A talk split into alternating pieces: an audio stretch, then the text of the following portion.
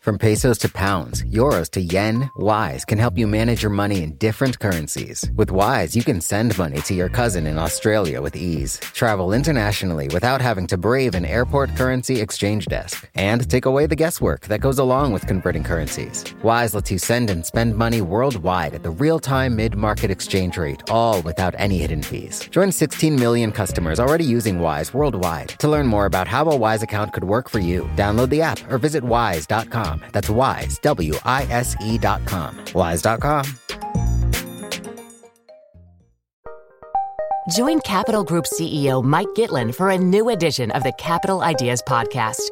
In unscripted conversations with investment professionals, you'll hear real stories about successes and lessons learned, informed by decades of investment experience. It's your look inside one of the world's largest asset managers. New episodes are available monthly. Subscribe wherever you get your podcasts. Invest 30 minutes in an episode today. Published by American Funds Distributors, Inc. So you do think there's something that is medically wrong here, not just a personality type that is eccentric. I do. I really do. And this is on the basis of dozens of interviews over the course of the last few months with clinical practitioners.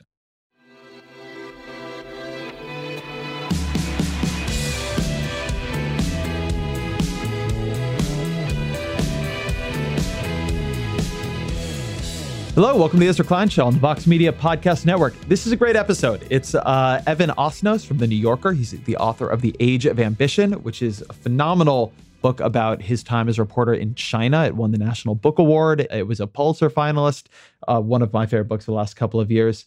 And, and Evan is incredibly smart and does, I, I genuinely think, some of the most interesting stories out there. Now, he just came back from North Korea which is one of the reasons I wanted him on the podcast now. So we talk a lot here about what North Korea is like, about what the relationship with China is like, about Donald Trump and impeachment and the 25th Amendment, about disasters and apocalyptic thinking and all those rich guys who are getting land in New Zealand to, to outrun the riots and the civilizational breakdown coming. We cover a lot of ground here. It's a really, really fun and interesting podcast. So I will not spend a lot of time uh, talking before it. Here's Evan Osnos. Evan Osnos, welcome to the show. Oh, thanks, Ezra, for having me. So you went to North Korea recently. I did. And you wrote the single scariest piece of journalism I've read in some time. well, my wife's told me it was a once in a lifetime opportunity to go to North Korea. So I hope the story stays with you for a while. So, what did you learn?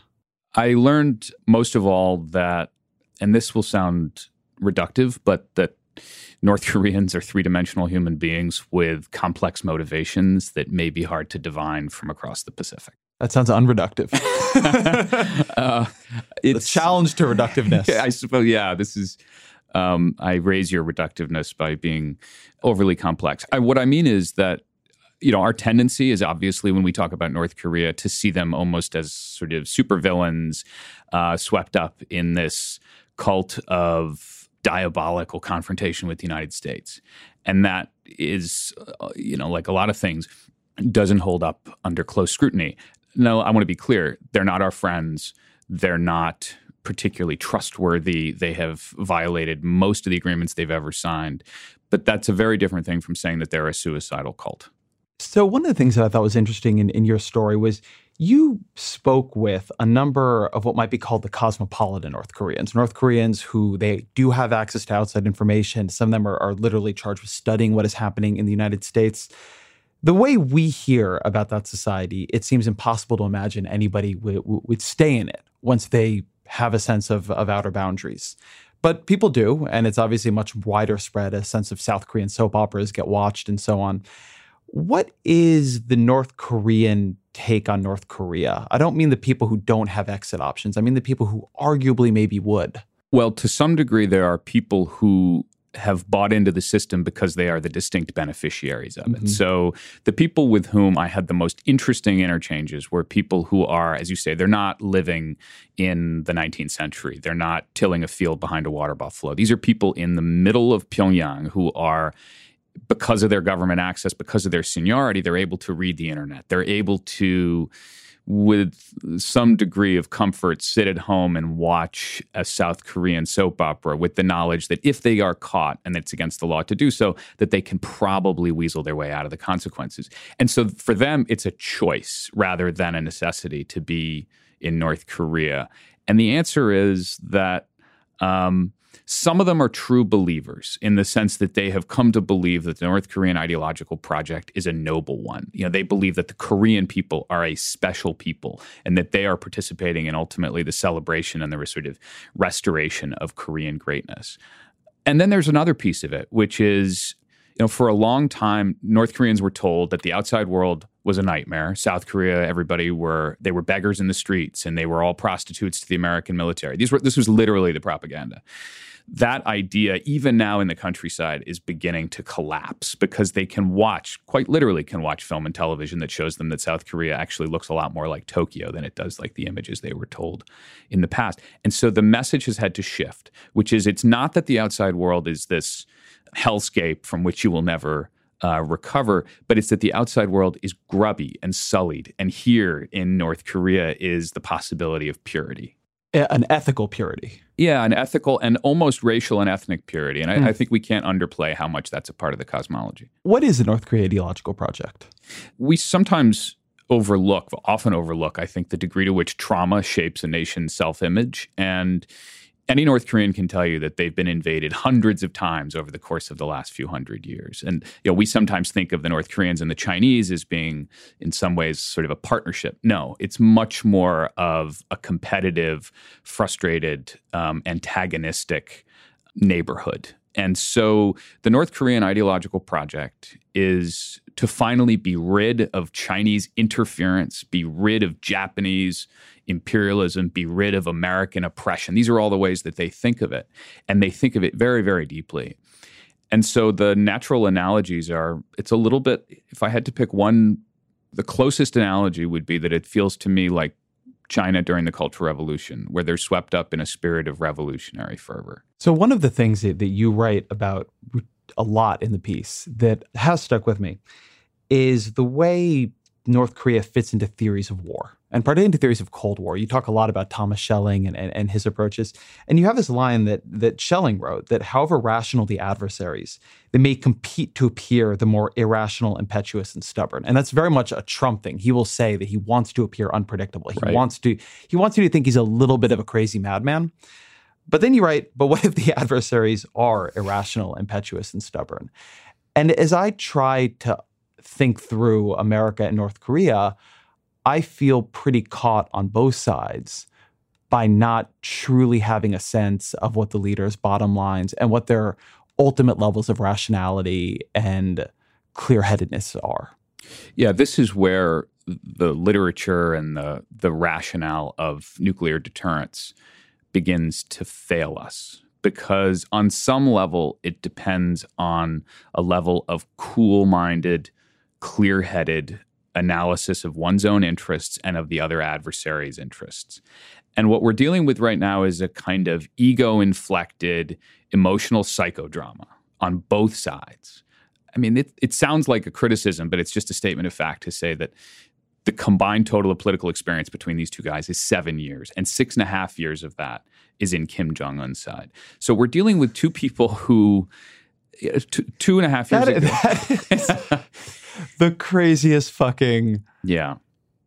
I mean, you didn't have that six and a half years point in the piece. I didn't think of it like that. I that. left that part out. It was, it was, you know, kind of if you didn't want people to just despair into their breakfast bowl. And, and can I ask something about that? Because Kim Jong Un's political experience is an unusual kind. It's even within their combined seven years, it's not the usual seven years. Mm. I was really struck by something you said afterwards in, in an interview, I think it was, that Kim Jong un has never met, as far as we know, the leader of China. Correct.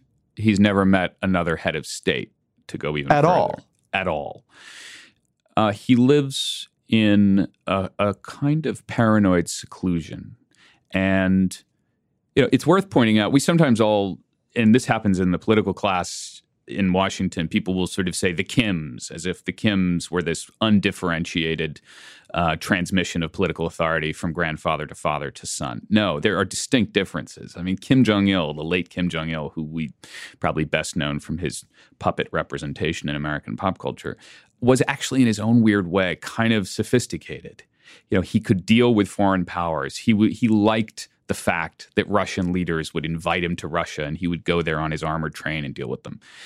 Kim Jong un is in a very different phase in his life. He is terrified of the fact that there are all of these older political and military elites who will take any opportunity to get rid of him.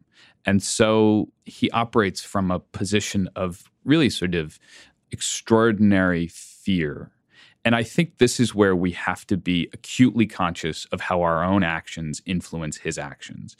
Because things changed radically a few weeks ago when Donald Trump personalized this conflict.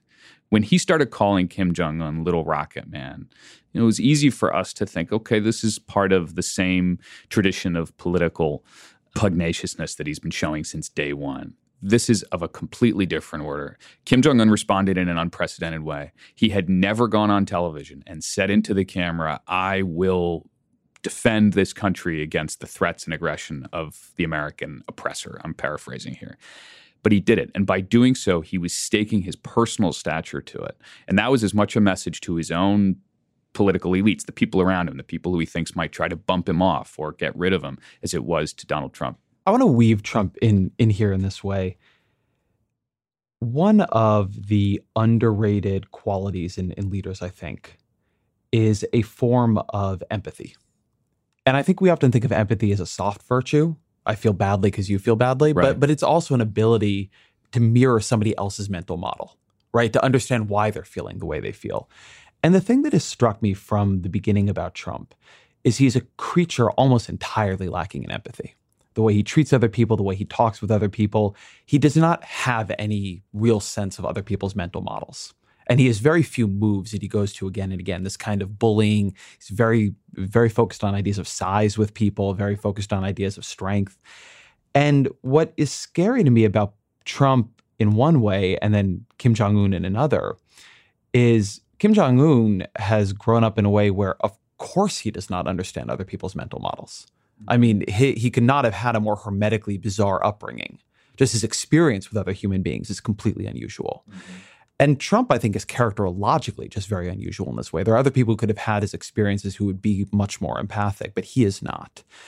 And we're watching or going to be subject to a collision between two people who cannot understand how other people think in a profound way. And that feels very scary to me.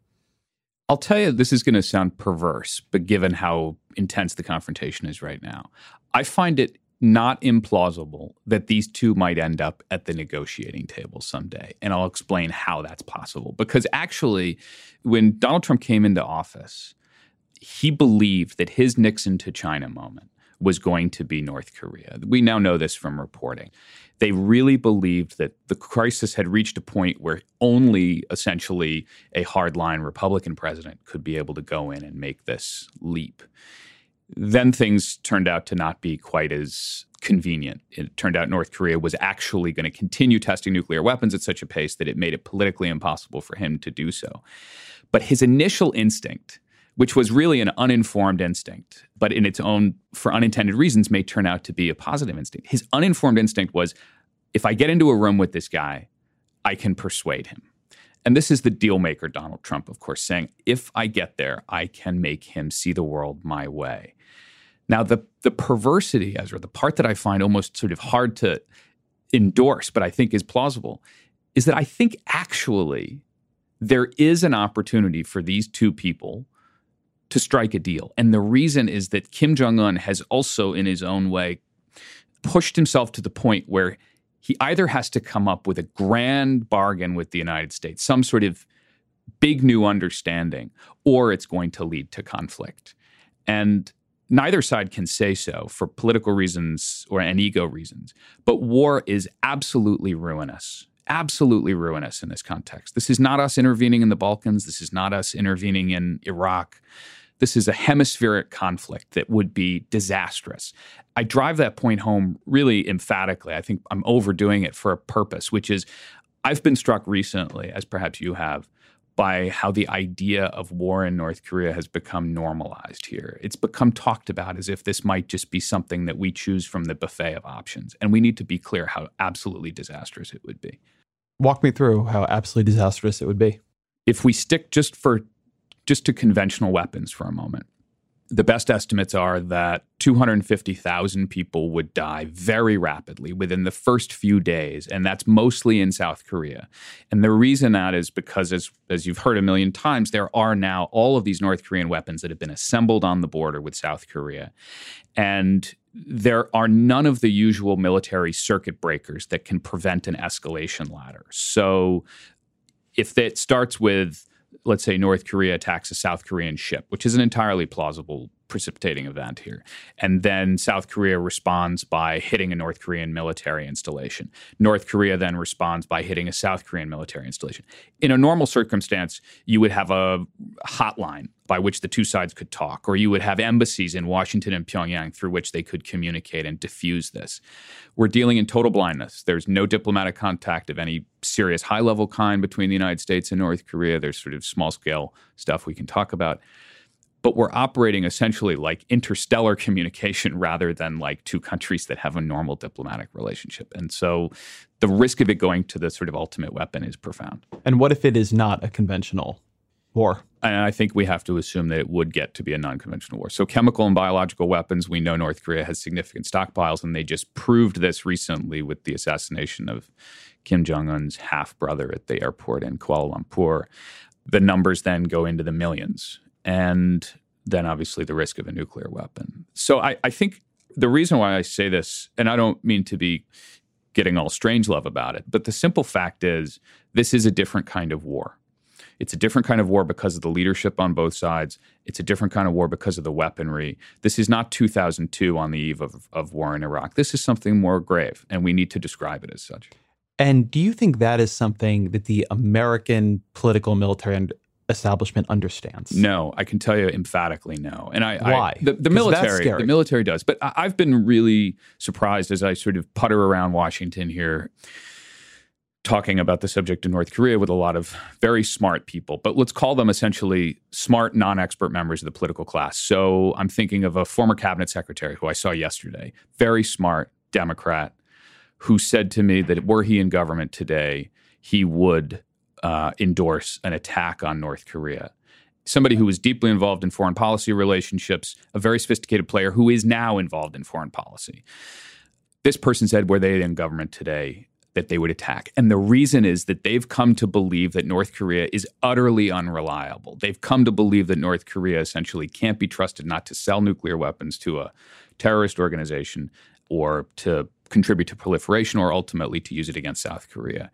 And I think that is a really dangerous environment in which to be operating. That cannot be a cocktail chattering point. That cannot be the kind of thing that people casually That discuss. is fucking wild to me. Yeah. I had the same reaction. And look, I, I have to be. Because let, let me mm-hmm. tell you one reason why that is surprising to me. I remember the run up to the Iraq War. I've seen when Washington feels to me like it is developing consensus, interest, momentum Agreed. I felt that way about Iran for much of the Bush administration. And mostly what I seem to see is fear about North Korea. So the fact that you're telling me that there is at very high levels in a bipartisan way a view that, well, maybe we just need to grit our teeth and do this, that's something that I haven't honestly picked up on. And I guess one question I have for you is that the American political and military establishment is continuously dealing with North Korea, but is actually very poor at explaining why. They do a very bad job, in my view, of saying why this keeps coming up to the front of the agenda, why this is really our problem. I mean, you'll hear these what sound like honestly stupid arguments about, right. well, now they can attack Guam. It does not seem to me that on the list of things that seem most worrisome in the world, a North Korean attack on Guam is so high up. So it always feels to me like there is some kind of real rationale operating underneath the surface for why we are so deeply involved with this and we are just not getting it. Is that is that right? And if so, what is that rationale?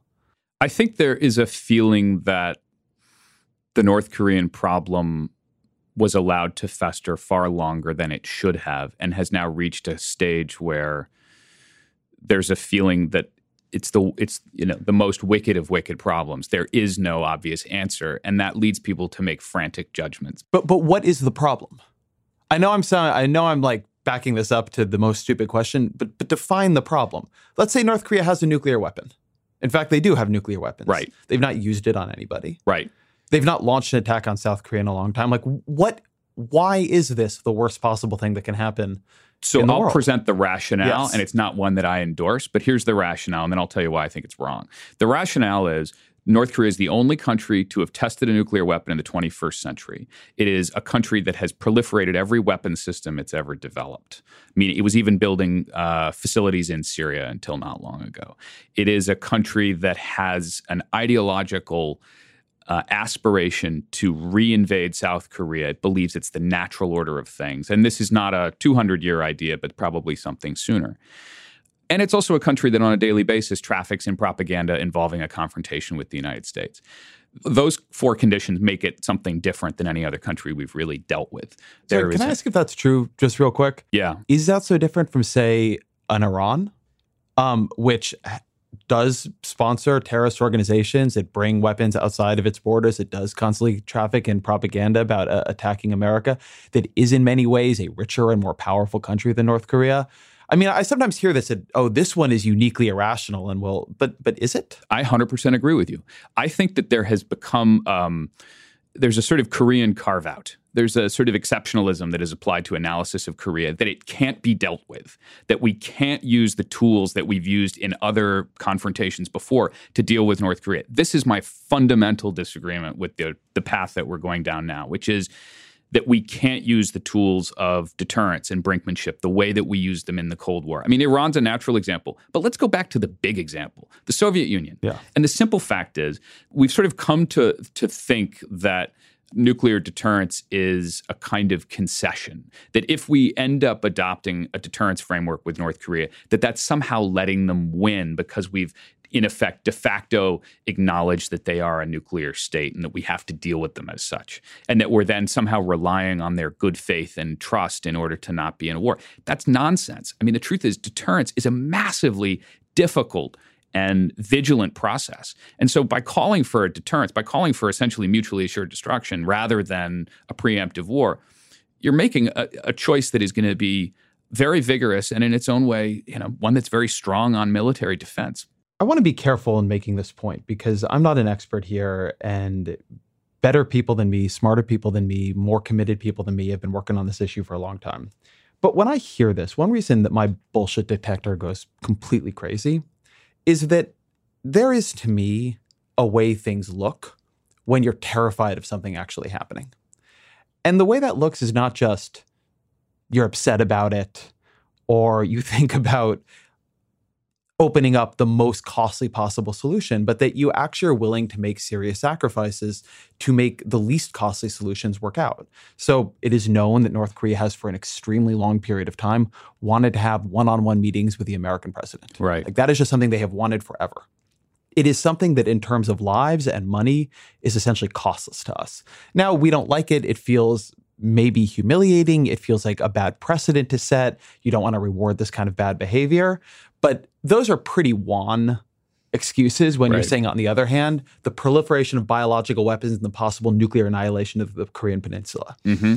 And the fact that we keep oscillating in this conversation between North Korea is so dangerous that uh, we possibly need to launch a first strike that will lead to hundreds of thousands of people being killed. Because if we don't do that, the long term outcomes will be even worse and maybe it'll be millions killed. But also, they're not such a big deal that we want to break our discomfort with going and meeting one on one with Kim Jong un. There's just something about it that is so completely unbalanced that it makes me wonder how much of this is an actual analysis of the situation and how much of this is there is a momentum towards conflict, towards drama, towards kinetic outcomes in the Washington foreign policy establishment.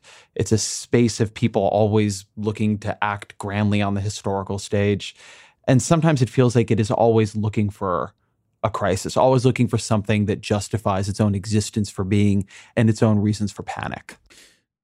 I agree completely with the concept that there is a momentum for war that is gathering right now. And I think it's a poisonous fact because one of the things that we know about Washington is that there is a certain social and professional benefit to endorsing a gathering idea. Present company accepted, you know, the truth is heterodox thinking is not always rewarded in Washington, as you know. And so there are a number of people in what we can call the sort of think tank establishment who are gradually easing into the idea that we can't afford to wait on North Korea. And I think that's a dangerous development. I'll give you an example of what I mean. When I was working recently on thinking through policy outcomes, I was reading around and came upon an op ed that was published in the New York Times in December of 2002, written by a otherwise worthy think tank scholar who was arguing why a war in Iraq was an absolute necessity because, as he put it, it was either war now or war later. And war later will be much worse. It'll be on their terms, not ours. You could transpose the language almost with perfect fidelity onto the North Korea debate right now. And I circulated this among some some friends who focus on these kinds of issues. And we were all struck by the way in which the sort of desiccated language of escalation and war is just reapplied in this new context. There's a real danger. I, you know, it sounds hyperbolic to compare it to Iraq and to say that we're sort of moving in that direction. But that's the conclusion I reached when I was there. Was the last line in my story was that before we go down the road into Korea where we don't really understand what we're doing, let's be sure we're not doing something similar in Iraq. And Nick Kristof, who was in North Korea a few weeks later, ended up coming to a similar view. Something that that I think about hearing that relates to what I've come to think of as a pretty significant analytical fallacy in Washington. And, and it happens in all in all issue areas. Policy experts in general always and everywhere underestimate the capacity to muddle through something. Mm-hmm. There's always this quality to draw like the chart and be like, well, at some point the lines on the chart need to meet. And if they don't, I mean, I see it in healthcare, which is a, mm-hmm. a less weighted example where people like it can't possibly keep going on like this. So either the system is going to collapse or we're going to have single payer or reform or some kind of overhaul. But actually people are willing to absorb more pain and more disorder and more mess and just let a kind of broken system flail forward as far as i can tell basically forever.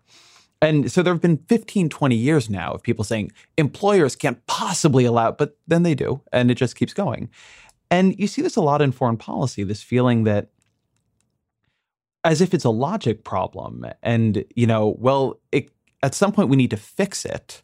And so, like, either we fix it now or we fix it later, but it'll have to be fixed. And so, what you're really weighing is a cost between doing something now and doing something later. But the way the world just works, it seems most things don't end up like that. You just end up with suboptimal outcomes for a very long time, and you sort of make it work. Um, and, and I just I feel like that underestimation of the capacity to muddle through is really profound. Yeah, I think there's a false binary choice here that's being presented that it's either uh, war in North Korea or something else. The truth is, the fantasy of the big fix is so seductive. You know, it's the idea that. Let's steal that. The fantasy of the big fix. I think that book probably comes out, you know, last week. But that's the illusion here. And the language that we heard around the the natural example to return, you know, obviously to Iraq is the notion that we were going to go into this place, we were going to fiddle with a few knobs on the sociology and politics of the Middle East, and we would be presented with this solution that would satisfy all of our hopes. And the reality was a was obviously nothing like that at all. And I think the truth is that in in the Korean predicament, at least, there are a host of intermediate steps that would allow us to do what's called let's call it optimized muddling through, rather than some grand historical solution. Well, let me ask you. Let me ask you to run the scenario this way. Imagine that the election had been won by Hillary Clinton, mm-hmm. and she had come in, and it's the case that North Korea would have been an issue either way but if it had been her or it had been pick your person, Martin O'Malley, Marco Rubio, Jeb Bush, somebody not sending these kinds of tweets, somebody who does not want a war on the Korean Peninsula, uh, would we be at a crisis point here? Is there a world where we're just, this comes up in the news every so often, there's a test, we hear about it, but mostly North Korea just isn't something Americans are thinking about?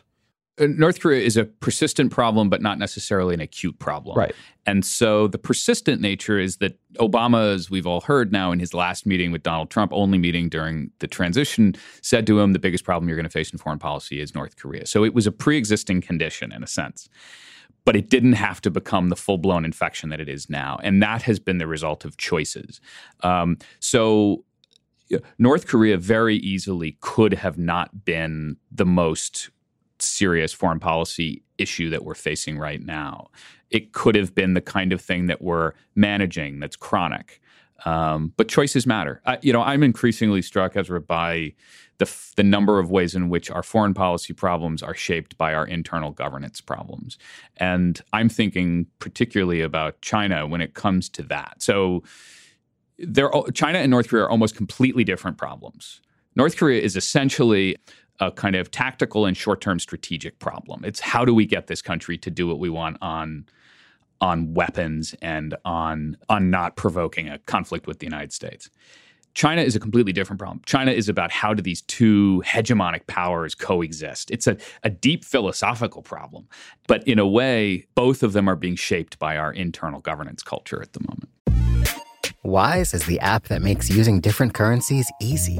Need to send dollars to your cousin in Bali fast? Getting paid in another currency and don't want to lose out because of inflated exchange rates? Want travel money without having to slog through the currency exchange kiosk? Then Wise might just be your answer. From pesos to pounds, euros to yen, Wise takes the guesswork out of converting currencies. You can send and spend money worldwide at the real time mid market exchange rate with no markups and no hidden fees. In 2023, people sent over $100 billion worldwide with Wise. What's more, over half of those transfers got to their destination in less time than it takes to listen to this ad. Whether you're traveling, sending money abroad, or doing business, let Wise help you manage your money in different currencies with ease. Join 16 million customers already using Wise worldwide. To learn more about how a Wise account could work for you, download the app or visit wise.com. That's wise, W I S E.com. Wise.com.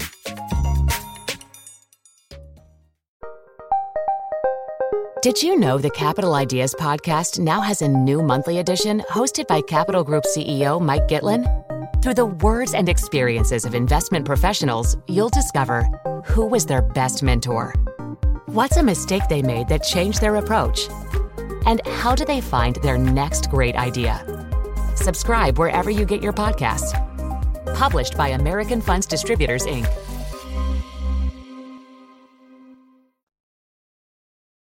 So one of my assumptions with China, and, and I feel like we're, we're watching this a bit, is that Trump's presidency is allowing them to accelerate their expansion into global leadership. Very much so. That America has abdicated global leadership so rapidly and, and unexpectedly that the vacuum that existed for them to, to, to step into was quite vast. Is it reasonable to say that Donald Trump is just an amazing thing to have happened to China? Like if you're the Chinese premier? Yeah, it's in fact it's been such a gift to them that they're suspicious that it's real because they they're sort of hard bitten. A few thousand years of history has taught them that the universe is cruel, and they can't quite figure out how it was that the cosmos delivered to them this American counterpart who seems so hell bent on giving China a historic opportunity for leadership. Literally, I, I mean, mean th- that's a remarkable statement. Well, I'll tell you what I mean specifically. They've believed for quite a while that there was a natural arc to human events in which the United States, as this kind of young, prodigy power. We came up out of nowhere a couple hundred years ago. We've had a good run. Um, but you know, maybe we're the Haley Joel Osment of superpowers, and we're just going to sort of drift off. Whereas they are the country that will be around properly for a long time. They have been for most of human history. They had a bad millennium, but they're sort of coming back from that.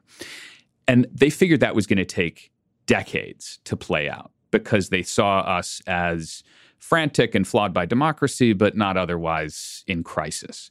And now all of a sudden, the whole thing, the curve has gone vertical, and they are kind of scrambling to catch up with it because they weren't ultimately prepared for the leadership which we are more or less handing over to them by withdrawing from TPP, by withdrawing from the Paris Climate Accords, by doing all of the things that are abdicating global leadership. And also just withdrawing a, a sort of moral authority. That's the biggest thing. I agree. I think that's the. How much do you think it matters that America now looks to the world not just wrong, right? In the Bush administration, we had a crisis of, of sort of global moral authority because people thought we had done something wrong.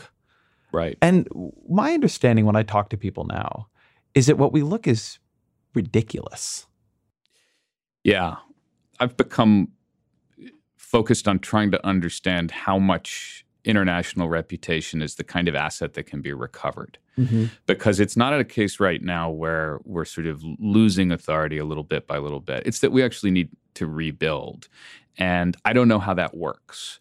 Um, the United Kingdom never did it. Um, it's very hard and very slow. Germany actually did do it. It took them decades, but they were able to gradually reestablish the moral authority of of their country in the world. I, I have this debate with friends actually reasonably often, and and isn't the Bush to Obama pivot an example that you can lose it and rebuild it fairly it is. fast? Absolutely. And it's funny to hear you say that because I completely agree with you. I was struck. I was living overseas when Obama was was elected. I was living in Beijing, and I watched almost overnight as this triumphalist Chinese mood about how they felt like, wow, this morass in Iraq is dragging you down the sort of, you know, whole of history, and that was the end of it. And then all of a sudden we did this amazing thing, which is that we lived up to our national image of ourselves, which is that a person of no background, of no stature, could actually rise to the highest office in the land. And in fact, an ethnic minority, which in China could never happen. You, you know, there's no Tibetan uh, general secretary. And so it was in its own way, like it defied all of that. So that gives me comfort because I think there's an overhang to our accrued moral reputation around the world. That if you, you know, if we were sitting in Bamako today and we asked a cab driver, uh, "What do you think of the United States?" Chances are he would say he still wants to come and and try to set his life up here. I think that's the reality.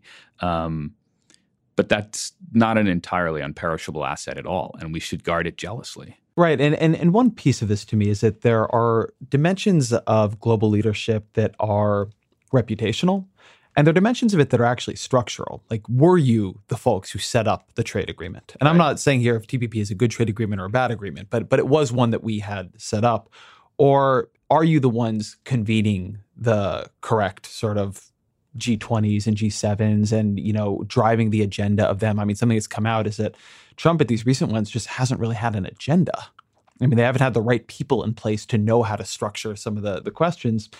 And so the, the question that I have when I think about what's going to happen to American global leadership in the next 20, 30 years in the aftermath of all this is number one, are structures being set up, are investments being made, are relationships being built that will squeeze us out because these things are to some degree zero sum. Because when one is there, another cannot be there, or at least another cannot be dominant there. And then the second is going back to your point about our internal politics shaping our external politics. Trump is at least as much symptom as cause. Um, we I have a completely. party system that is under incredible strain and a political system that certainly is not quite clear on how to deal with modern technology and modern polarization. And so, if America over a 30 year period becomes just less reliable, if good is followed by really bad, if medio, if just mediocrity becomes a norm, if things just feel chaotic here, then it's not going to be about Trump. It's not going to be about any one leader. It will be about a changing view of what America is on the world stage, where Trump is no longer an aberration.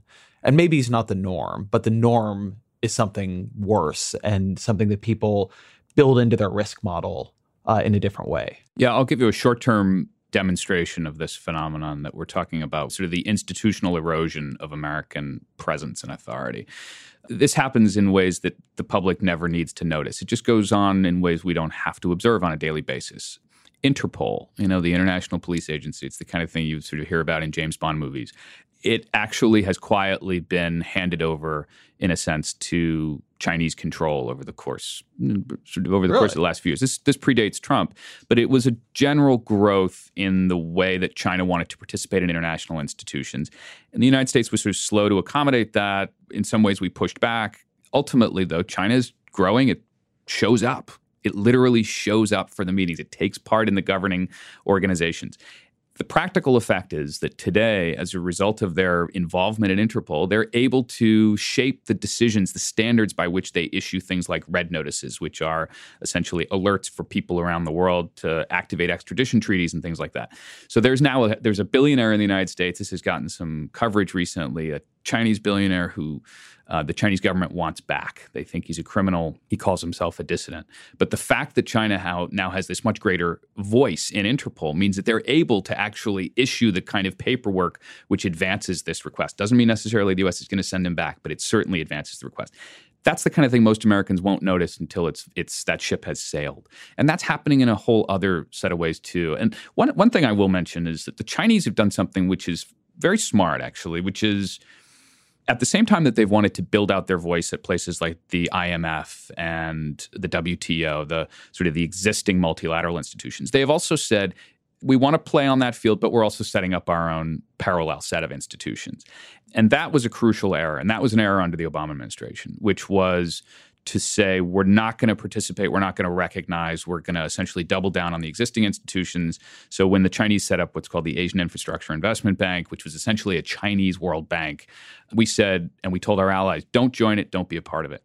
That was a big mistake. And it was a, a sort of philosophical error. We hadn't recognized the kinds of changes that we're willing to accept in the world and the ones that we need to fight against. That's the kind of change we should accept because ultimately, if China's building bridges in Indonesia, that's good for Indonesians, um, and we're not doing it. So we should be at the table, and we should try to make sure those bridges are sound and the environmental standards are high. But now, um, at the working level inside American agencies, there's a recognition that we need to participate in these sort of Chinese led institutions. But at the very top, at the political level, right now, this administration is not sure what to do. But simultaneously, at the institutions we did double down on, under Trump, particularly, the move now is to pull dramatically back. I mean, pulling way, way back from the UN, pulling way, way back from um, the IMF, right? Destroying the State Department's budget. So just the ways in which we collaborate across these institutions and with these countries is is choked off. That loss of capacity and that loss of capacity, particularly the State Department, feels like it will have long term consequences. There's a way in which the total destruction of personnel and priorities uh, under Trump, for all the talk of we need to run the US government like a business and um, finally we've elected a businessman president, like if you just evaluated it like a business, you would say, okay, we have radically disinvested key personnel and actual monetary, financial, and, and, and time resources in these things if you just think of them as business lines, they're going to suffer dramatically, and other people who are investing are going to pull way ahead. Sometimes you do that and it's a good idea. Here, I don't think it's a good idea. But there's not like some trick. Like it's just gonna it's just gonna get worse. Yeah, uh, what we're seeing right now at the State Department is essentially you know the classic fallacy of cutting your way to profitability. I mean, it's not the kind of thing that leads to long term growth of your of your product and it's what you do when you're sort of frantic living from quarter to quarter. And i think if you're a cabinet secretary working for donald trump you sort of live quarter to quarter. I think you live morning to morning. Yeah morning to morning more like it. I, I, but I, I think that's the for years we always talked about we want to have a government run like a business. Well it turns out we actually don't really want to have a government run like a business. You know we want to have a government run like a patient investment trust you know that doesn't expect to have returns every quarter. And that's not what we're doing. And at the risk of sort of being gloom and doom because I'm not actually. This is you know that may it may be hidden here in layers of tactical anxiety.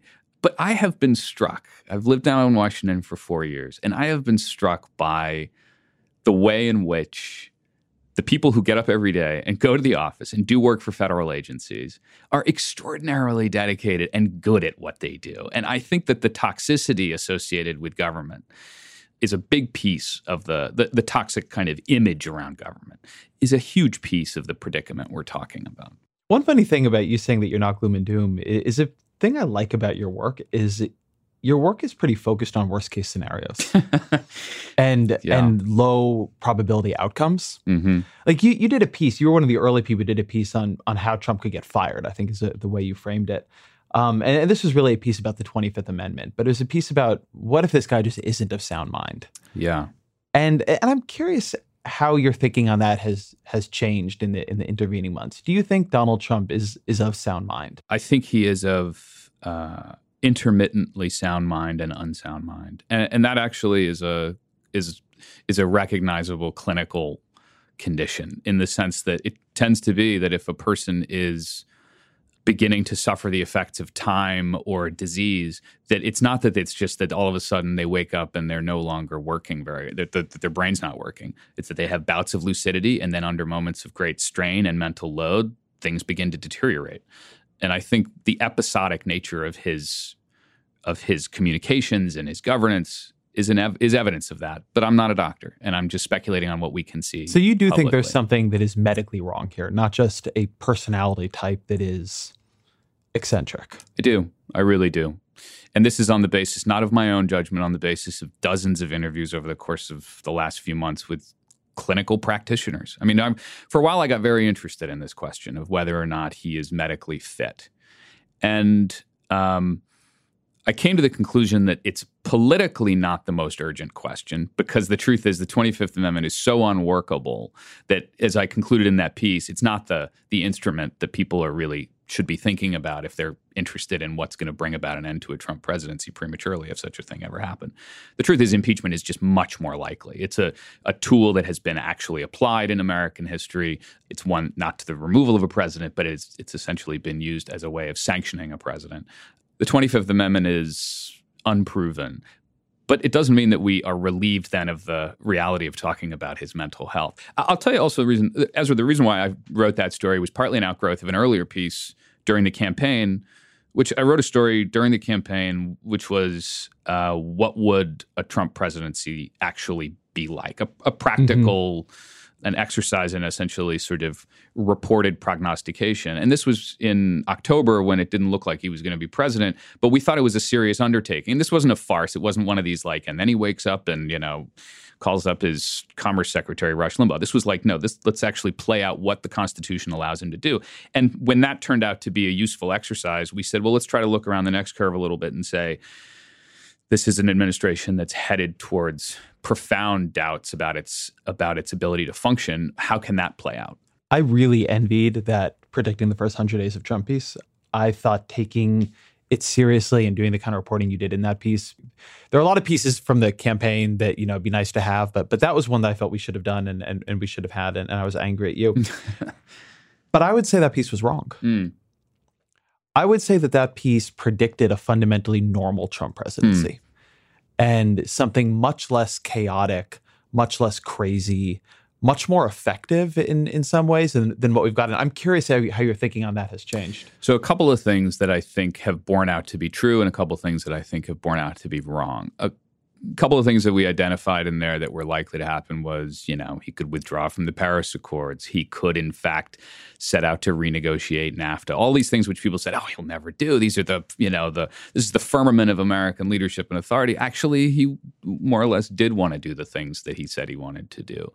We also played out some scenarios by which he would become, in effect, more of an ordinary Republican president on economic policy and a sort of radical American president on style and and political culture. I think to some degree that may be the case. We'll have to see what happens with tax reform. He's not a normal president in the way it's not like he sort of settled into the office. And I'll concede that I think I assumed that he would actually be normalized more by the institutions of government than than he was. It never occurred to me that he would continue tweeting the way he has as president, for instance. This is a thing that I, I, I found really interesting about him. When you talk to people in the Trump White House, and, and I've moved more into a reporting role again, so I've been I've been doing more of that. This is really my first experience where you talk to people from a from an institution and they're not really trying to convince you that what they're doing is right. That ev- almost everybody, and there are a couple true believers, but but almost everybody working for Donald Trump shares the same critique of Donald Trump that everybody not working for Donald Trump shares. Hmm. And a lot of it is suppressed, but but you scratch just a little bit, and, and I find actually some of the people working for him are more caustic and in certain ways more grim than like the liberals critiquing him. Because the liberals critiquing him often have this sort of background assumption of, well, maybe there is a master plan, Right. right? Maybe he understands this on some kind of like five dimensional chess level and he's hyping up cultural conflicts. So on the back door, he can get plutocratic policies. And and you'll hear from them that, that, that it just doesn't feel that way. I mean, there's just no there's no order within the chaos. No, I, I think that it's much more of um, of an imperfect choice for them. And I think that that we tend to look at the tweets, right, and say, well, this is crazy and it's chaotic. But the way the building is being managed, the way Donald Trump absorbs, or more to the point, doesn't absorb briefings, the way focus is constantly being moved and removed and fractured and undone, the way personnel is just being treated and people are up and they're down, I actually think that we underestimate how unusual this presidency is in its just day to day management terms, how much the president is cut out of key pieces of decision making, how much the way John Kelly has tried to bring order has been to sort of make it so Trump has to decide on less. I mean, I think what's happened here is much more peculiar and and in some ways dangerous than people realize and that and and and to finish this off that the level of alienation Donald Trump has from his own government is genuinely unprecedented.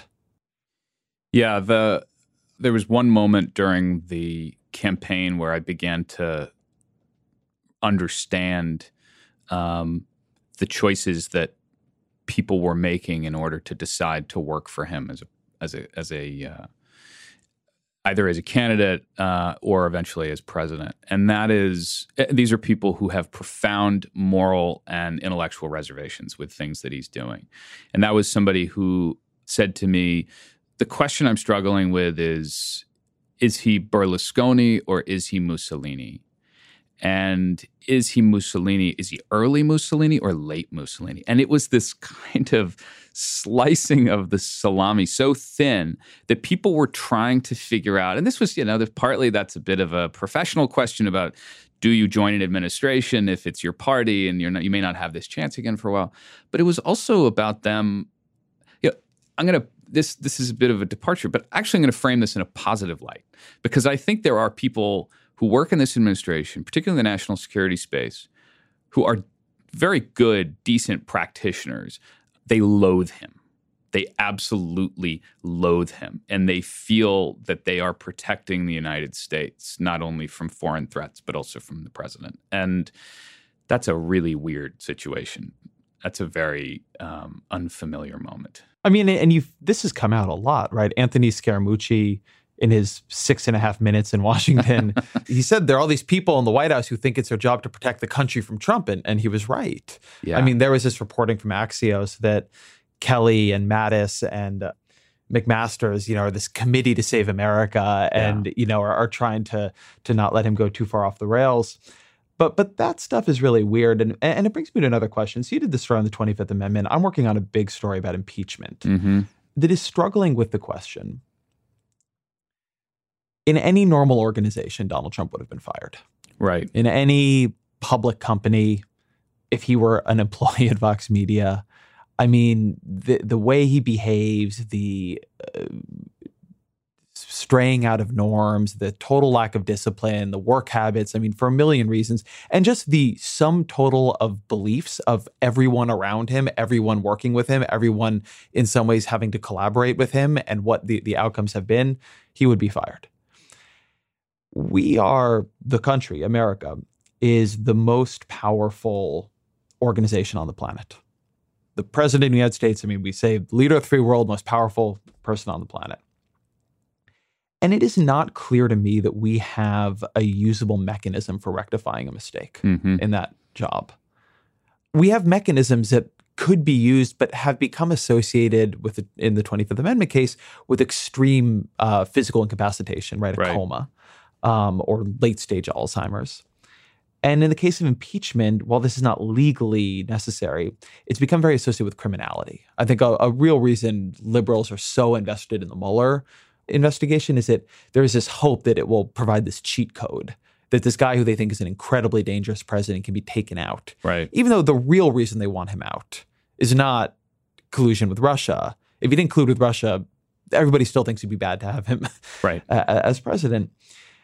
And on the one hand, I think to actually do something like this, imagining that you could for a minute, would have very profound and damaging effects on our, our political culture. Um, you, would be taking someone who was democratically elected or, you know, electoral collegially elected, Almost, yeah. and, and and removing them, which we have not done just for poor, just for being a bad president. And on the other hand, I, I do have this nightmare scenario to go back to the North Korea analogy of you know, historians in 30 years after there has been a nuclear exchange, it was unnecessary with North Korea after millions of people did die, looking back and looking at these tweets of, of Lil Rocket Man and we will do what must be done and Trump undercutting his own government and trying to find diplomatic solutions and saying, you all fucking knew. Like it was completely clear this was insane behavior. Yeah. What were you doing? And we're going to say, what? The Impeachment seemed like a really big Yeah. deal. Like it, it's Yeah. such a crazy thing. And and so I'm I'm curious as you've done work on this, do you think America has a way to deal with just someone who shouldn't be president? I think that we're at this moment right now where the instrument panel essentially of American politics is screaming at us. You know, the Three Mile Island, like every light is flashing, the sirens are blaring and saying this system is is veering towards towards breakdown. And so then the question is, are we able to do anything about it? And I actually concluded, I mean, you you describe the importance of criminality in the way we think about impeachment. But the dirty truth, as you know from the reporting, is that it's a political Yeah. judgment.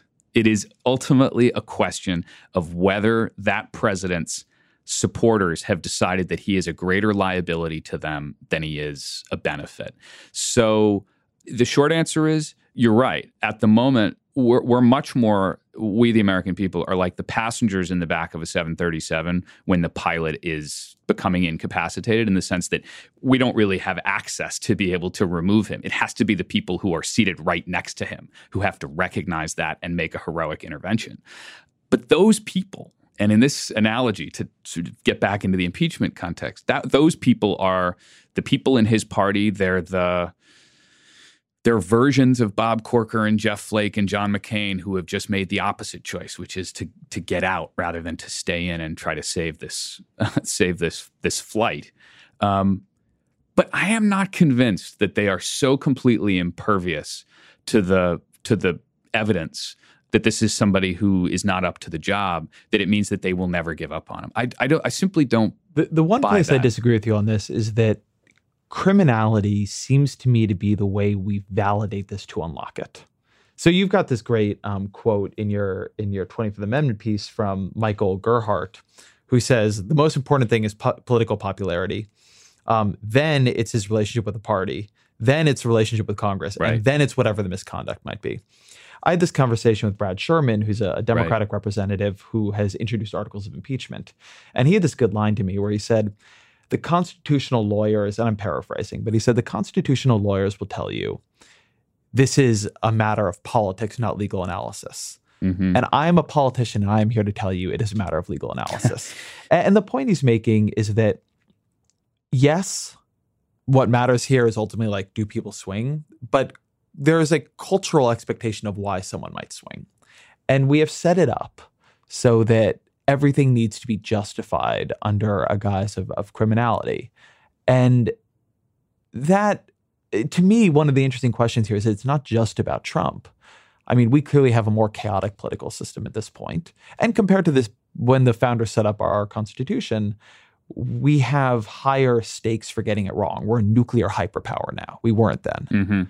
Um, the, the amount of damage the wrong president could do early in the country's history was just lower. And I just wonder, as a as a sort of thinking about it as an organization, if we have things that are usable, or if we have trapped ourselves in this place where we have to over medicalize or over criminalize mm-hmm. poor performance, right? We have to sit here and have these conversations about Did he know and what did he well, not just that, but but is he mentally competent? Right. When almost it doesn't. Like we're we're talking about the same behavior, you know, one way or the other. And then secondarily, yes, and we end up in this sort of did he know? When did he know it? When honestly, like if he did collude with Russia, if somebody in his campaign, like some idiot somewhere, was like, yeah, those emails sound awesome. Like, please release him. In terms of reasons I think this guy should not be president, that is lower than the North Korea tweets. Like, if I'm being honest. Yeah, I think there's two things. One, I accept the premise completely. I think it's pretty clear that the hardware of the presidency, eh, particularly as it regards how to eject a president, has been is completely outdated now by the reality of the environment in which we're operating. That the the sheer demands of national security and and everything else now mean um, that we're we're really in, we're sort of straitjacketed by this um, Victorian era setup uh, that has only been tested a couple of times and never ultimately used completely. We've never been able to remove somebody from office using impeachment.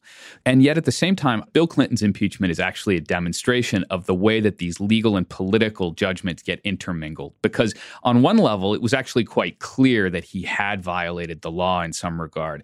But there was also this kind of political recognition, not only on the part of his political peers in government, but also by the American public, expressed through the polls, which showed overwhelming support for him 80 plus percent by the time he was getting close to the end of his impeachment proceedings, that he did not merit removal from office. And so, in a way, and that was one of the reasons why he wasn't ultimately removed, because as flawed and as screwed up as our Congress is, our Congress is still actually somewhat attuned to the American public's willingness to accept or reject a president. And that's part of their job. So I think the kind of crime matters, and I think the kind of politics matter. Support for this podcast comes from Constant Contact.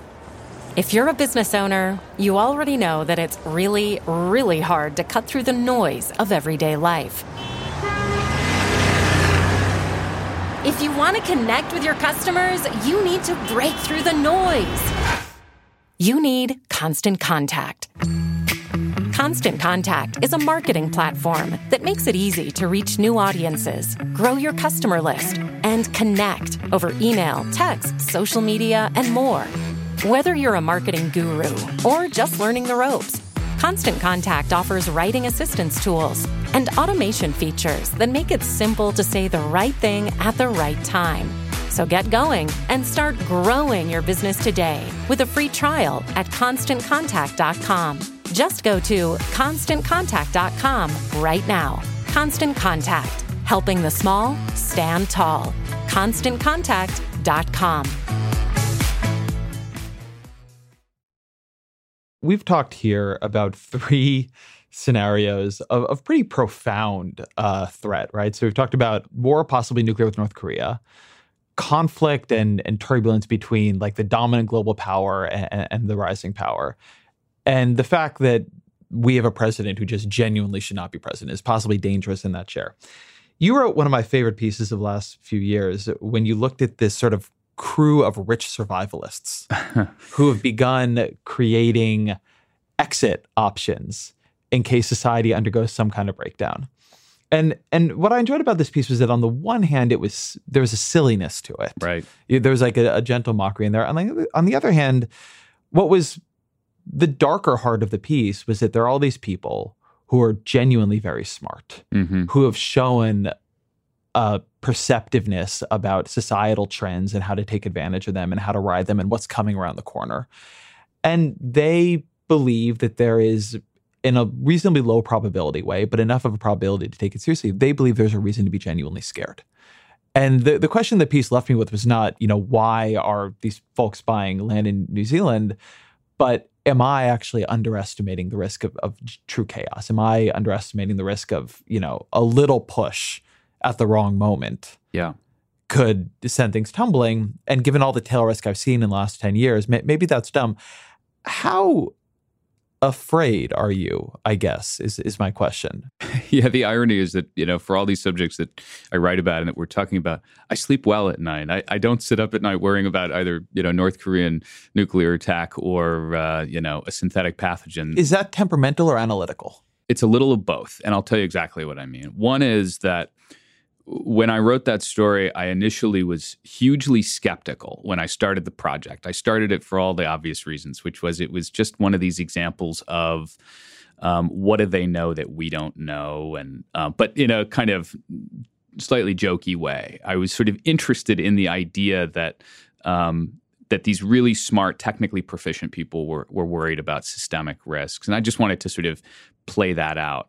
But I didn't fundamentally appreciate what I did appreciate at the end, which is that there are forms of fragility that I hadn't that I hadn't ultimately understood. So people a term that is actually a fair term, which is some of the people who run the internet told me uh, these are the kinds of people who run big internet companies, guys who are responsible, mostly guys, uh, who are responsible for for the kinds of uh, daily commerce of ideas and goods that we all now uh, take for granted they're all very focused on the way in which um, a normal accident in the engineering sense of an accident that is almost inevitable when a system becomes so complex that a normal accident could cause lots of downstream consequences, which would then have sociological consequences.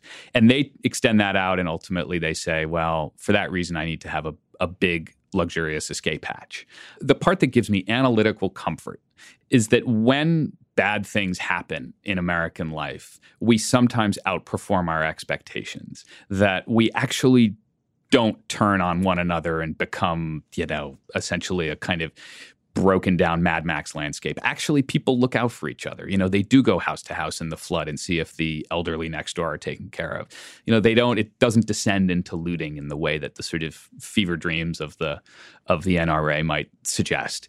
We do have within us this capacity to be more resilient and more capable of responding to shocks, and that gives me reasons for confidence rather than fear. So I feel like one way, though, of reframing that is to say that the piece left you, and and and maybe your analysis leaves you with macro fear and micro hope.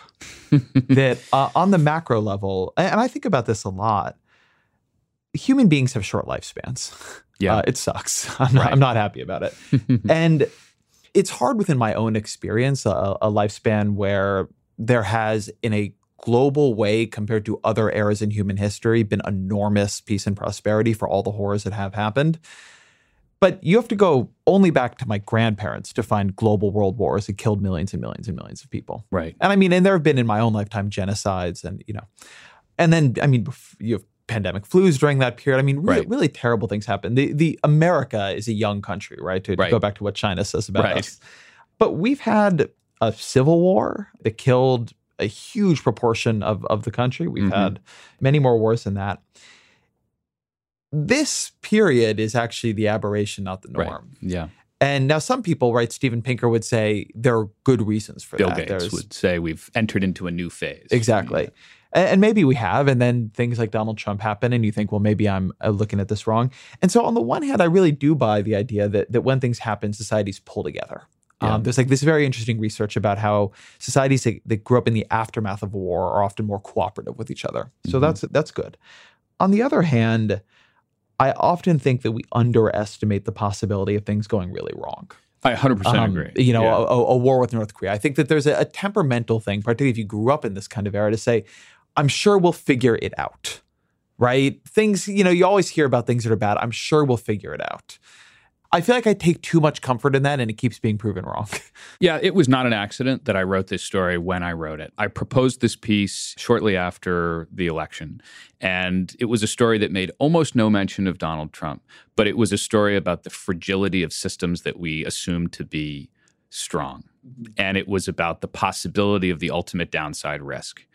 And I just wanted to introduce that subject more explicitly, um, more tangibly into our conversation because, look, I um, am the son of a refugee. I mean, my father was a Polish Jew who his family fled in 1939. He was born in India, which was then governed by the Brits. And then he came to the United States when he was a baby. And I grew up with the preposterous good fortune of living in a country at peace when so much of the world has not been at peace.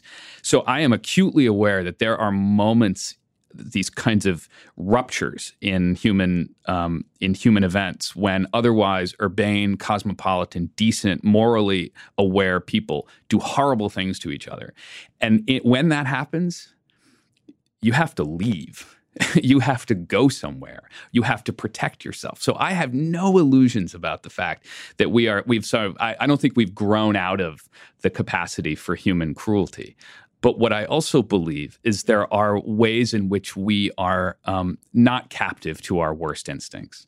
You know, I think Donald Trump is a Hobbesian. I think he really believes that everybody deep down is governed by their most base desires. I don't believe that. I actually think that you have to be aware that that's in us, but you also have to be aware that we have the capacity to do great good, and we've done it over and over. It is actually, and I don't mean to bring us back into Trump but but it is interesting. It is so fascinating to me that we have gone from a presidency that was pure super ego to a presidency that is pure id. Right? Yeah. I mean, in the spectrum of human beings, I have never met a human being with more preternatural control over his own emotional response than than President Obama. Yeah. And I have never watched a human being on the world stage with less control over his own emotional response than than President Trump. Yeah. And and it is one of these things where one of the realities of the world. It's just people are really different. And who is in charge at a crucial moment can really matter and who is in charge tends to project outward from their Yeah. own experience and they if they are a cool rational person who's capable of governing their own emotional fluctuations they assume that the other person probably is too and vice versa and so strangely it falls to all of us actually to be the one who is ringing the alarm on all sides and say no people are neither as good or as bad as you think they are So, what, one question I had for you about this piece is that something that was an interesting sub theme of it is the culture that has emerged in the tech elite. yeah And I've had some experience reporting with these folks, and you know, since launching Vox, like I've I've dealt with some of them, and I deal with the big platforms and and whatever. And there's quietly, it seemed to me, alongside their techno optimism, a lot of fear of their fellow man. Yeah. Uh, and, and a real feeling of difference, right? A real feeling that the, the sort of the alienation of the young nerd grows up Yeah. into the alienation of the the adult super rich nerd who now knows also there's more reasons that he or she is envied. I'm curious what you think of that that culture. Yeah, and I would add one piece of it, which is that when I was working on that piece, a number of the subjects who I was talking to in Silicon Valley, who are enormously successful technologists and entrepreneurs, were talking about this, uh, what they regarded as a sort of inevitable turn in American political culture where they would become demonized. They sensed this was going to happen. And this was, you know, we're talking now about a year ago, a little less than a year ago that I was starting to have these conversations. It was after, you know, after the election. And at the time I said, God, this is a paranoia. I don't understand what they're so, you know, what do they think? That all of a sudden big tech is going to become uh, enemy number one? And the truth is, of course, they were right. They sensed in a way that probably you did, and certainly Franklin Foer did because he was working on a book on the subject, but I didn't appreciate the degree to which the political anxiety around work and dignity and relevance in American life was going to become attached to the ways in which technology is disrupting everything and they sensed it.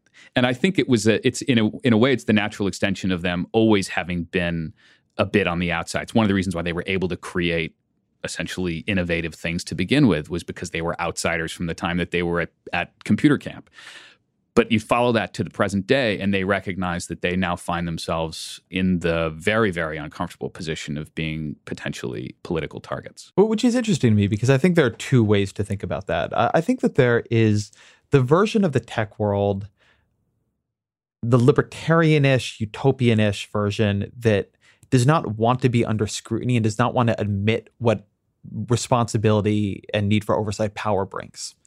And then there is like this much more human kids who got bullied when they were growing up. I'm a nerd who got bullied when I grew up. Having a gut level feeling Yeah. that people can turn on them. mm-hmm. And there's an interesting way in which these things intermingle. I mean, one one reason I think that tech is not in a good space now is that they were pretty late to figure out that they needed to begin acting differently given how much power they have. I mean, there's been a tremendous amount of denying the role they're actually playing in the world, Yeah. denying that any other institutions also have validity. Institutions that are older than they are, institutions that are more representative than they are. That, you know, look, they're awesome. Let them go off and be awesome and everything will be fine. Bowing to constraints is not an a- attractive thing when that's your view. But what I saw in this was a little bit more of the second version, a little bit more of the idea that people can be cruel. Hmm. And if they fear you and if they feel you're different, and it becomes much worse if, you know, it, they, they maybe did that when you were young and used big words and had glasses, but now you're rich and you use big words and have glasses and you're also sucking away all the growth in the American economy to yourself and then buying cool stuff that, yeah, things can get really, really bad. Yeah, I think it was in a way, you know, the cult of disruption, which can be a great thing in a lot of ways because it does clear out underbrush of institutions and technologies that are getting in the way more than they're helping. Has followed a path where it's no longer so much fun for the people doing the disrupting and the people being disrupted. In the beginning, it was all sort of good sport when it was just the guys with the taxi medallions and the, you know, the old Luddites who were saying, no, we want to hold on to the same way we've done it before. And we don't want to give up the way that the taxi monopolies have been run in these big cities. And, you know, you can't have Uber here. That felt like, oh, well, this is just this little blip on the pathway to something better and simpler.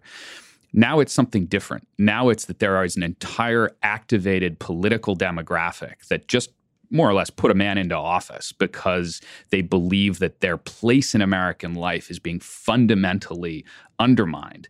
And that's a very scary fact for the people doing the disrupting. In some ways, one of the most honest political statements is a horrific one recently, which is that the guys who marched through Charlottesville carrying their tiki torches said, You will not replace us. Jews will not replace us. Replace us is such a distinct and specific choice of a word. You know, it's it's a terrible marching chant. It doesn't sound very good, but it means something to them. And I found that hugely revealing. It was a vulnerable, kind of pathetic declaration of yeah. what they're afraid of. I took some pro- some um, pleasure in that. right. That Agreed. as horrifying as that whole thing was, I much prefer the world where Nazis feel they're being replaced, right, to the world where they feel they are.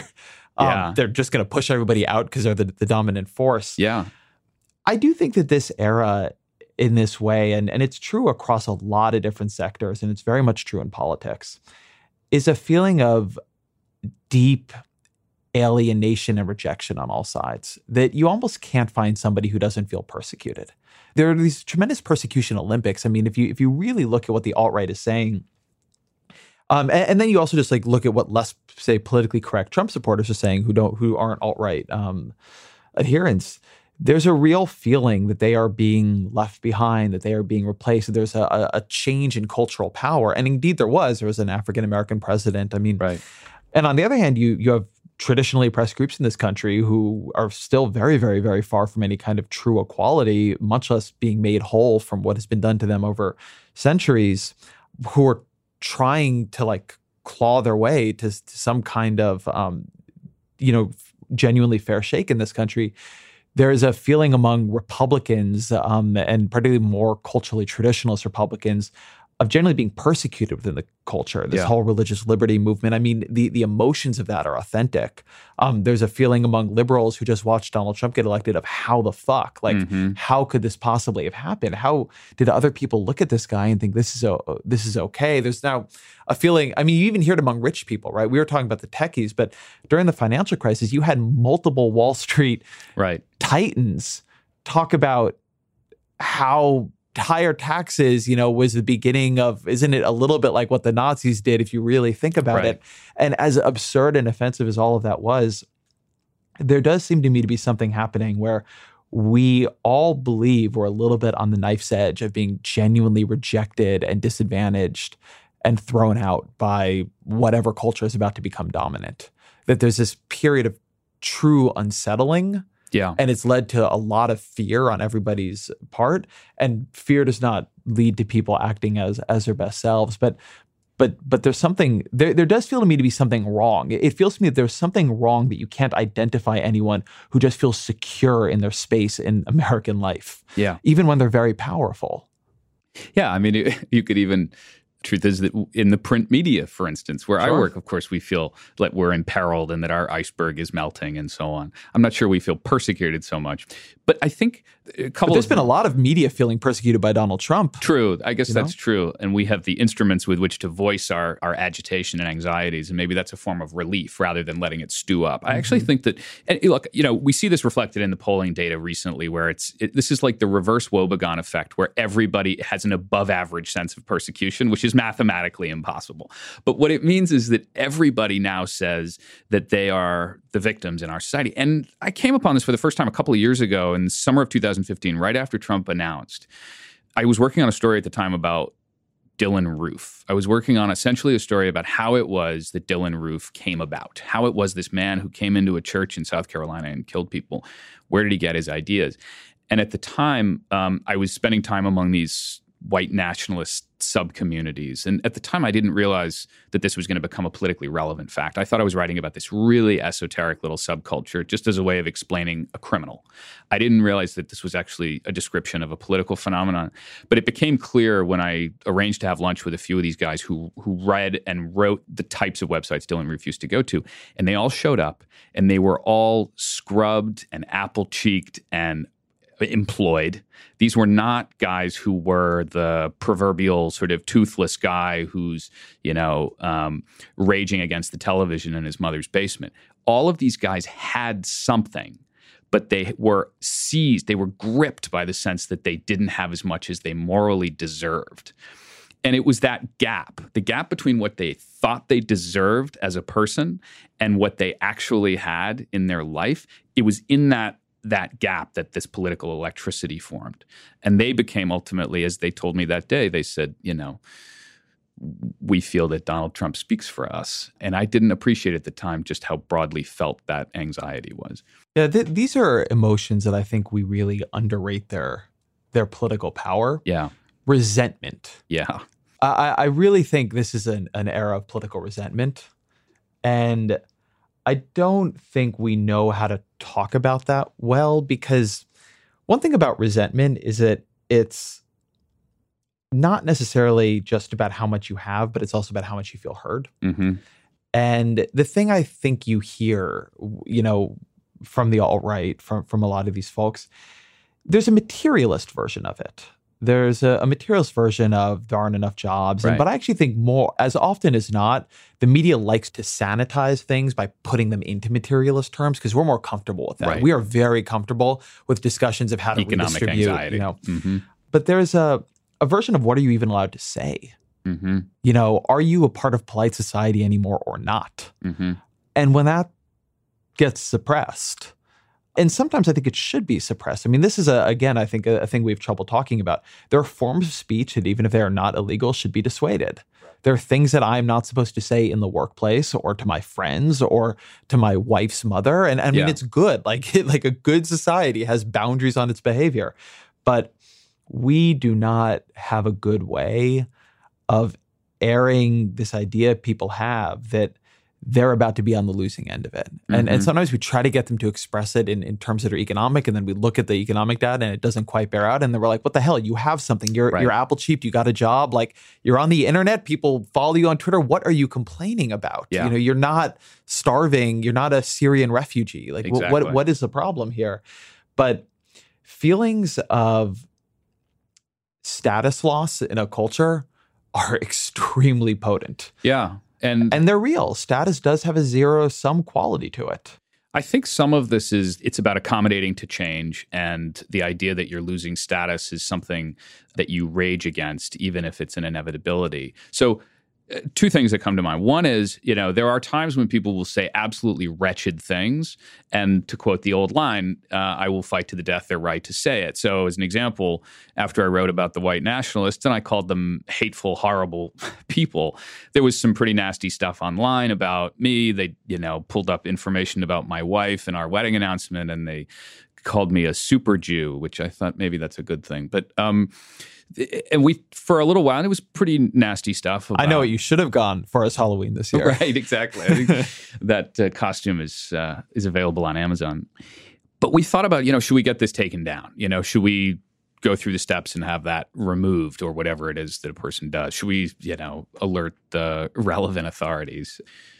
And in the end, I decided no. You know, we know there's actually good law on the subject of what constitutes hate speech and is it, you know, imminent incitement of violence against a specific individual. And I thought, you know, it doesn't meet the standard. And I don't know if I start. I want to go down the path of saying that these guys are are not allowed to say what they said because I don't think that's what makes for a healthy society. I want to name and shame. I want to call these guys out. I want to sort of use it in the way that we can. But I think preventing them from ever saying it at all. I think Nazis should march in Skokie if if they can, in the sense that we should permit the right for it to happen, and then we should denounce everything that they represent. I think that's a good good place to end here. So I'll ask you the, the question we always end with. What are three books that have influenced you over the years that you've loved that you'd recommend to the audience? I'll mention books actually that are more recent um, that I think are sort of been on my mind. One is a really interesting book uh, called Citizen Protectors, and it's about guns. And it's by a sociologist named Jennifer Carlson. And the reason I mention it is that it's not a book about you know guns being simply bad or simply good, which is what 90% of gun books uh, are about. This is actually a book about why people buy guns, and it has to do with senses of masculinity and vulnerability and loss of status. So it's very much in the vein of what we're talking about. It's gun as political experience rather than gun as a as an actual tool of mayhem.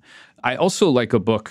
I don't read a whole lot of fiction, which is a something I'm sort of sad about. But I did read a book not long ago that I thought was really helpful in understanding the Korean predicament that we're in. It's called The Vegetarian. It's by a writer named Han Kang. Uh, how is that helpful? I read that too. I did not find it helpful for understanding the predicament. I think what in. it rem- so it's by a South Korean writer. Yeah. She never mentions North Korea at uh-huh. all. And what it reminded me is that this is not just a problem of North Korea. This is about a people who have been divided and traumatized you know, we forget Korea was cut in half. And for that reason, the country lives in this state of profound kind of trauma. It's like, you know, they have walking pneumonia, but they, they sort of go on with their business. But the book is essentially about anxiety and neurosis and the problems that lie within. And I don't think that you can really understand how it feels to be South Korean today, or for that matter, North Korean, without thinking about what that what that division has done to them. Um, and uh, I guess the third book I would suggest is a book called The China Fantasy, which is by James Mann, who is a great writer, former journalist. I guess he's still a journalist, but I think of him as more elevated now to a theorist. And he's written the most, I, I would say it's the most influential book on the way we think about China in the China specialist space of the last uh, 10 or 15 years. And it's a slender volume, it's this little book. And what it basically says is everything we assumed about China's development and its effect on China's political culture was wrong. Evan Osnos, thank you very much. Thanks, Ezra. Thank you to Evan uh, for that. I really enjoyed that. I hope you did too. Thank you to my producer, Jillian Weinberger. The Ezra Klein Show is on the Vox Media Podcast Network, and we'll be back next week.